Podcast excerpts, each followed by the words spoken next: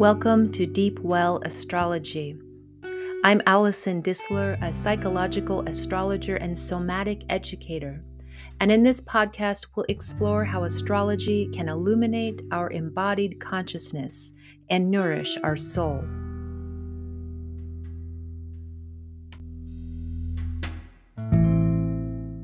Welcome back, everyone.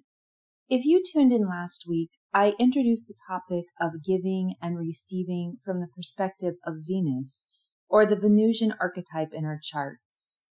And if you want a basic overview of Venus or how I interpret Venus in our natal charts, head back to part one of this podcast or back just one episode. So today is Thursday, August 25th, 2022, and we are officially toe deep into Virgo season just over the brink. And with Mars now also deep in, or toe deep rather, in mutable Gemini, I'd say we're into the beginning of movable, agile, flexible season. Sensing if any of the beginnings of some things are wanting to change internally, seasonally, or emotionally. I know for myself in the last week and actually just the last couple days, a lot of what I thought to be my schedule for the next couple weeks just started shifting around.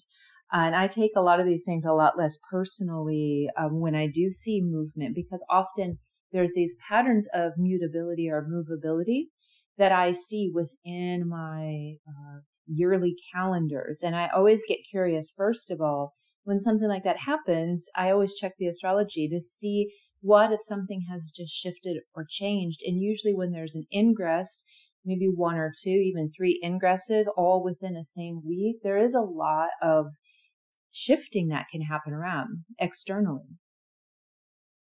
So take a quick moment, I'll have each of us do this, to visualize or look up your natal chart and look at what houses Virgo and Gemini represent for you.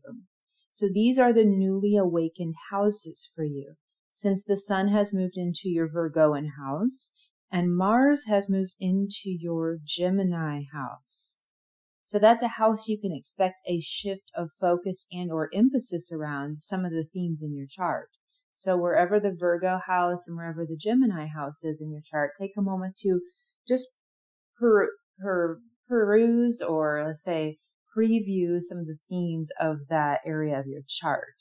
So we're just again at that precipice of change. So it's a good time to look at that and just see where you are. See if you want to set some intentions or just have your eye to those parts of your chart.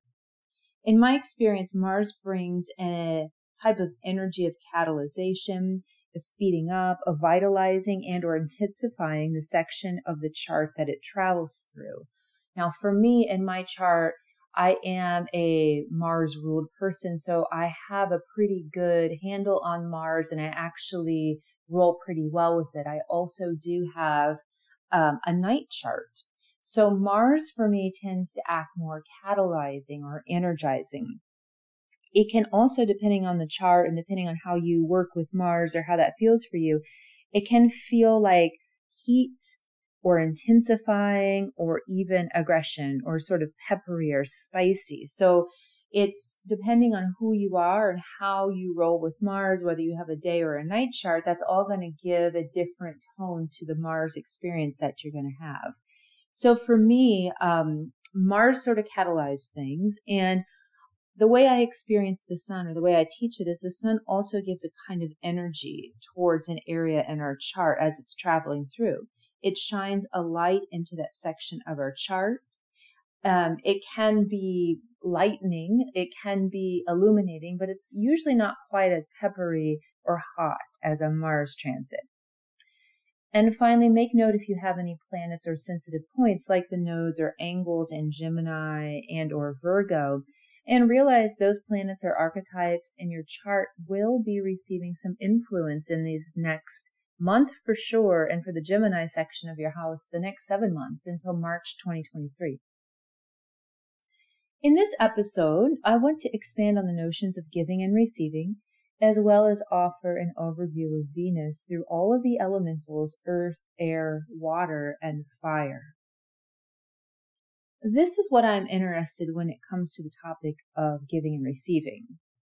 that we know ourselves well enough to fill or know how to fill our own cup in the department of desire and then be curious to the others in our life. Now, I love to give gifts, not really ostentatiously, but genuinely. My favorite offerings are often simple and sensual, like a jar of homemade jam or a baked good or a homemade journal. I do like handmade things and I like unique gifts, sometimes off kilter or quirky kind of things, even found objects put together well. These kinds of gifts speak to me and they may speak to some others, but not everyone. When I nourish myself or allow myself to experience the offbeat, absurd, or quirky, homemade, and down home sensual gifts of this world, I feed myself. And that is, you know, across the board, some very simple ways, but I also like the, the very soul nurturing things of having more offbeat experiences or immersing myself in something like a like a small town festival. So these things that have their own uniqueness to them and they really nourish me well. Once again, that's not really everyone's desire or something that they're up to speed with. When I do feed myself, I have room to inquire what it is that an important other may want or resonate with. And is that the same or different than me? Moving a layer deeper beyond tangibility and wants, Venus in our chart also represents what we find of value and deem worthy or of worth. Value and worth can encompass the material, of course, but it is important to recognize that some of us feel and discern value and worth on a deeply felt or even cellular level. And I want to lift up just because you don't have a deep existential question or relationship with worth or self worth doesn't make you or anyone else right or wrong. This is the truth that we have. And this truth that we're here with others in is that there are many potential relationships and elemental relationships with what we deem worthy and valuable. It can be healthy and even nourishing to check ourselves and be aware if we're having any beliefs about what others find of value and worth and widen our perspective to just get curious about that instead. And maybe even wonder, I wonder where their Venus is in or what elemental they've got their Venus in. And if we spend less time evaluating the desires of others and judging that or wondering about that, we actually have more time to set up our own value structure and really inquire what we find of worth. So it can be really refreshing to remember values. They all live in a different elemental realm for each of us. And all of the elementals live in a different house. So this is the introduction to the elementals of Venus and the houses. That's a bit more complex, but as you know, I'm always here for readings and further discussion. So feel free to reach out if you're wanting to talk more about the specifics of your Venus, its placement, and the house that it lives in.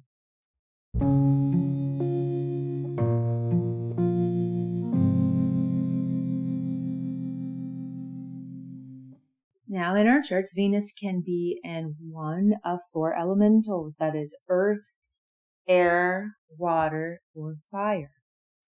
So, in this next section, we'll talk a little bit about Venus in earth and air signs. If you or someone you know has Venus in an earth sign, then their Venus or your Venus is in Taurus, Virgo, or Capricorn. In general, the element of earth is rooted to the tangible here and now. Earth elements are generally material, practical, sensual, having to do with things or elements we can touch, taste, and feel. Routine and order or practicality may be some values that Earth upholds. And I want you to think of Earth as like an archetype. You can imagine that as a, as a being. So the Earth being, these, these values it might uphold. Earth likes to be Earth, substantial, to hold on to things, to establish security or grounding. That's, that's what it does. Now, can you think of some other earth based words and think elementally? So, of course, each of the earth elements have different specific sets of values, desires, and what they find worthy based on their modality. Remember, modality is one of three. It can be fixed, cardinal, or mutable. Cardinal Earth, as exhibited in Capricorn, is more initiatory or focused on the beginning of things. It's power focused. It's substantial in an initiatory kind of strong forward way. Taurus is our fixed earth sign. It is more enduring or sustaining or stewarding or long lasting.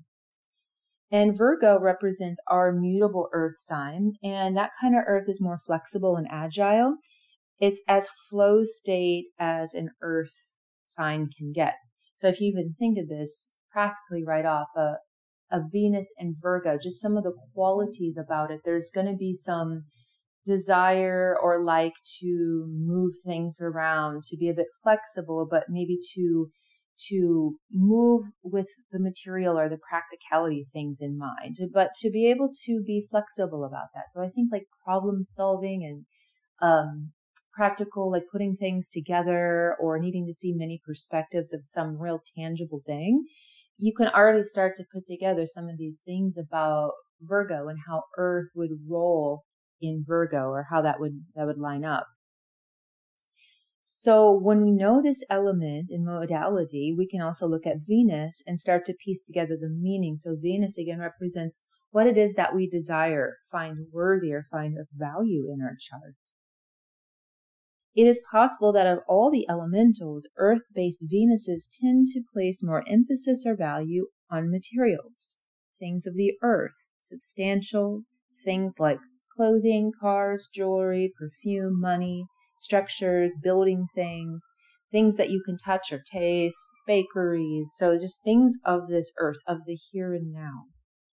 In contrast to Earth, air elemental Venuses tend to center or desire around qualities of air. So let's think about air as an archetype so you can visualize this being or this person. So what's air all about?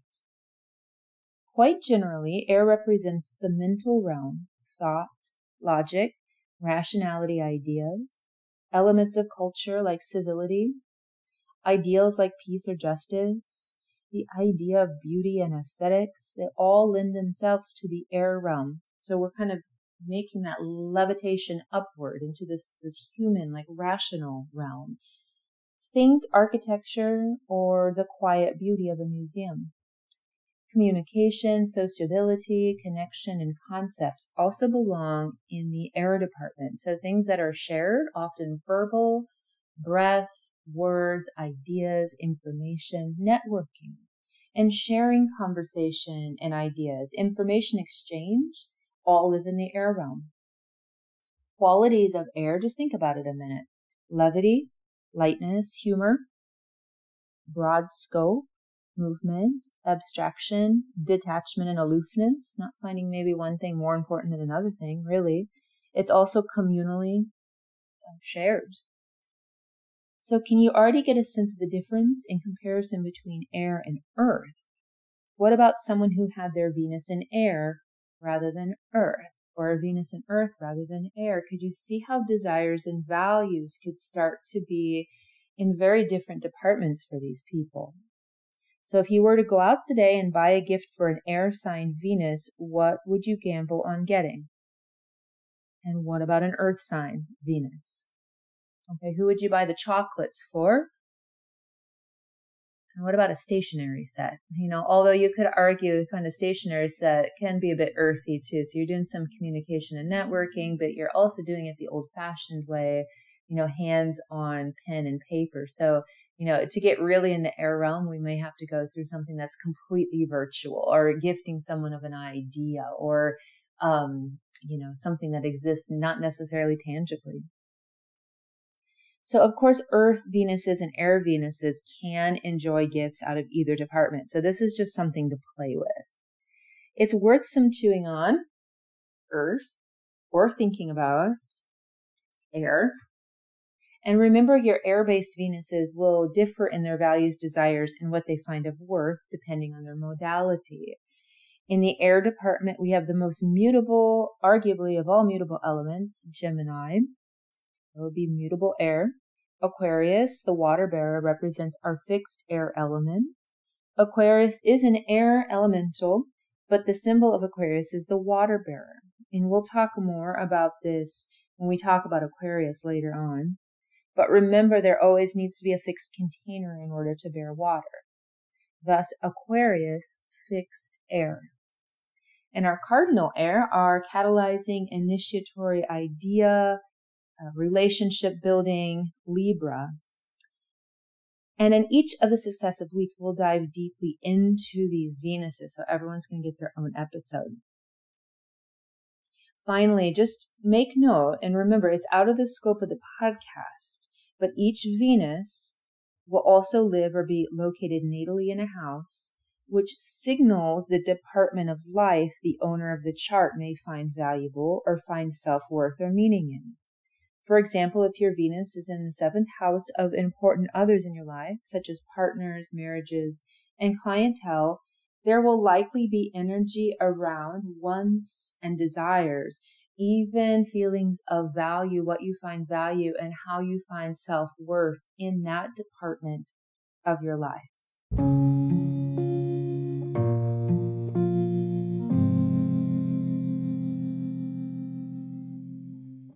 Okay, let's head over now to the elements of fire and water to round out our elementals or square them out, actually. If you have a Venus in a fire sign, your Venus is in Aries, Sagittarius, or Leo. See if you can infer some things about value and worth based on some of these qualities of fire or the archetype image of fire. In general, fire is warm and volatile. It's expressive. It gives off heat and light. And it needs to be fed. Fire generally is optimistic. It's a provider. Sometimes we can associate the fire archetype, this idea of initiatory or youthful energy, or naivety, something like childhood or that childlike energy or excitement. Fire also represents direct knowing, that kind of intuition or just knowing or feeling of insight we sometimes have. So we've all had that strike of insight. It's like kind of striking a match, like something just occurs to us. That is a fire elemental. That's part of that archetypal fire. Fire can also be unpredictable and quick, and it can also burn out. If air represents rationality and concepts, thinking things through logically, fire represents spontaneous insight and can also be associated with sports and things that we do for recreation and leisure pursuits. So again, take that theme of enthusiasm or movement and think of where that can be applied. Having fun, competing, and playing games. Each fiery Venus is modified depending on its modality, as we have an initiatory Aries, a cardinal fire sign. It's like a match being struck, a quick firecracker, that kind of energy, fire energy. And we have our hearth kind of fire. Uh, that's our fixed fire sign of Leo, or a wood stove if you're familiar with feeding a wood stove. It's sort of long enduring and hopefully burning for a while and through a long cold night if you've got a wood stove. And then we've got our mutable wildfire, movable fire, which is Sagittarius and putting all those things together, some of those elements of fire with modalities, can you start to get a sense of what our fiery Venuses may generally find valuable, of worth, or even notice what some of their own self worth or values might be about? And just do that little meditation again, like, oh, if you know somebody who has a fiery Venus or you have one, what kind of gift would you give yourself? What, what would be something that you just want or desire? And finally, we'll head over to water now. We've got our water-based elemental Venuses, and we've got our mutable water Venus, which is in Pisces, fixed water modality Scorpio, and Cancer, Cancer being our cardinal water sign. So take a moment. What do you know about water as an elemental? So picture a body of water If you could be a body of water or picture one today, what would you picture? There's so many different kinds. Go with your first one or even two and see if you can get an image of it. And then notice some of the qualities about it. I think one word that comes up most often conceptually around water is emotional, emotions, or feeling. And I also think the word flow comes up. Some other qualities of water is like it is similar to air in its communal sense. It's shared, it flows, it moves, it touches one edge of the land and another, it transports things. And in contrast to earth and fire, earth and fire are much more independent or individual elements, and water as an element is broad and far sensing. Yet it's a different kind of broadness than air. So we think of air waves, things moving through the air, radio waves. When we think of the expansiveness of water, we think of the undertow, we think of the ocean, you think of how there is water going all around the earth and it reaches certain depths and it goes around and it surfaces, but then it cycles down. So you have a lot of different modulating depths and power of water. So water can also be subtle too and changeable. So often, you know, if you walk out into water, it's shallow, shallow, shallow, and then it gets really deep and the temperature changes and it's moody. You know, that's the way that we would describe it in a person. It's just moody. It's changeable often. Even with our fixed water sign of Scorpio, water, you know, water in a cup is fixed, but the nature of water is flow. So there's these only these, you know, particular states of water that are, that are fixed. We think of a, even in a marsh or a swamp, it doesn't look like things are moving. It's very still, but there's lots of movement underneath. So water's really never still, even when it's fixed. Water's atemporal. It's connected to the past, the present, and what we may consider future. So it's not really attached to any one moment in time, like our earth elemental, which is really about here and now and what I can touch and taste. And water is also sensitive and can pick up on things unsaid. It takes impressions and feelings and undertones in like a sponge. And it also can transfer these things. It can reflect things back. So we can see water as an element. Is there any other things that come to mind when you think of water? You know, it can be a downpour. It can be a drizzle. It can really change the mood, the whole mood of a, of a day when the waters come. So if you think of water in reference to Venus, and especially compared to the, the fiery Venuses, can you just uphold those a little bit in the department of values and what one may desire? And, and think about how those might be different. Not to say that water Venuses don't like to have fun or might not like to play a sport or a game, but I'm thinking that water is much more about feeling and emotions and often about those those things that you just can't quite name. So the mysterious, the spiritual, um, also those things that, that may just evoke an emotion just by going to it. So there might be this, um, this also this thing around worth that has to do with emotionality and integrating the emotions that our watery Venuses may have a preference towards. And like I said earlier in this episode, just take a moment with the element of your Venus. And if you have people that you're living with or loving or people in your family, take notice of where everyone else is with their Venus. And we can see already that if you have a predominance of watery Venuses in your household and then you've got one air Venus, you know, there, there may be someone in your house that would desire things to be a little lighter, a little levity, or a little bit more humorous in a way, you know, to bring some of that air energy. And you can work with that like in yourself. So if your whole chart is mostly air or mostly earth or mostly fire, you can start to work with the integration of other elementals so that you become a fully well-rounded elemental. So we're all going to have preferences, but we want to widen out so that we can get to know each other and get to know those elements that we have in ourselves that may not be our predominant way in the world. So for this week, think about that. Think about the elemental of your Venus. Ask people who are open to talking about it. And next week, we're going to start to dive into some specifics. I look forward to tuning in with you then. See you later.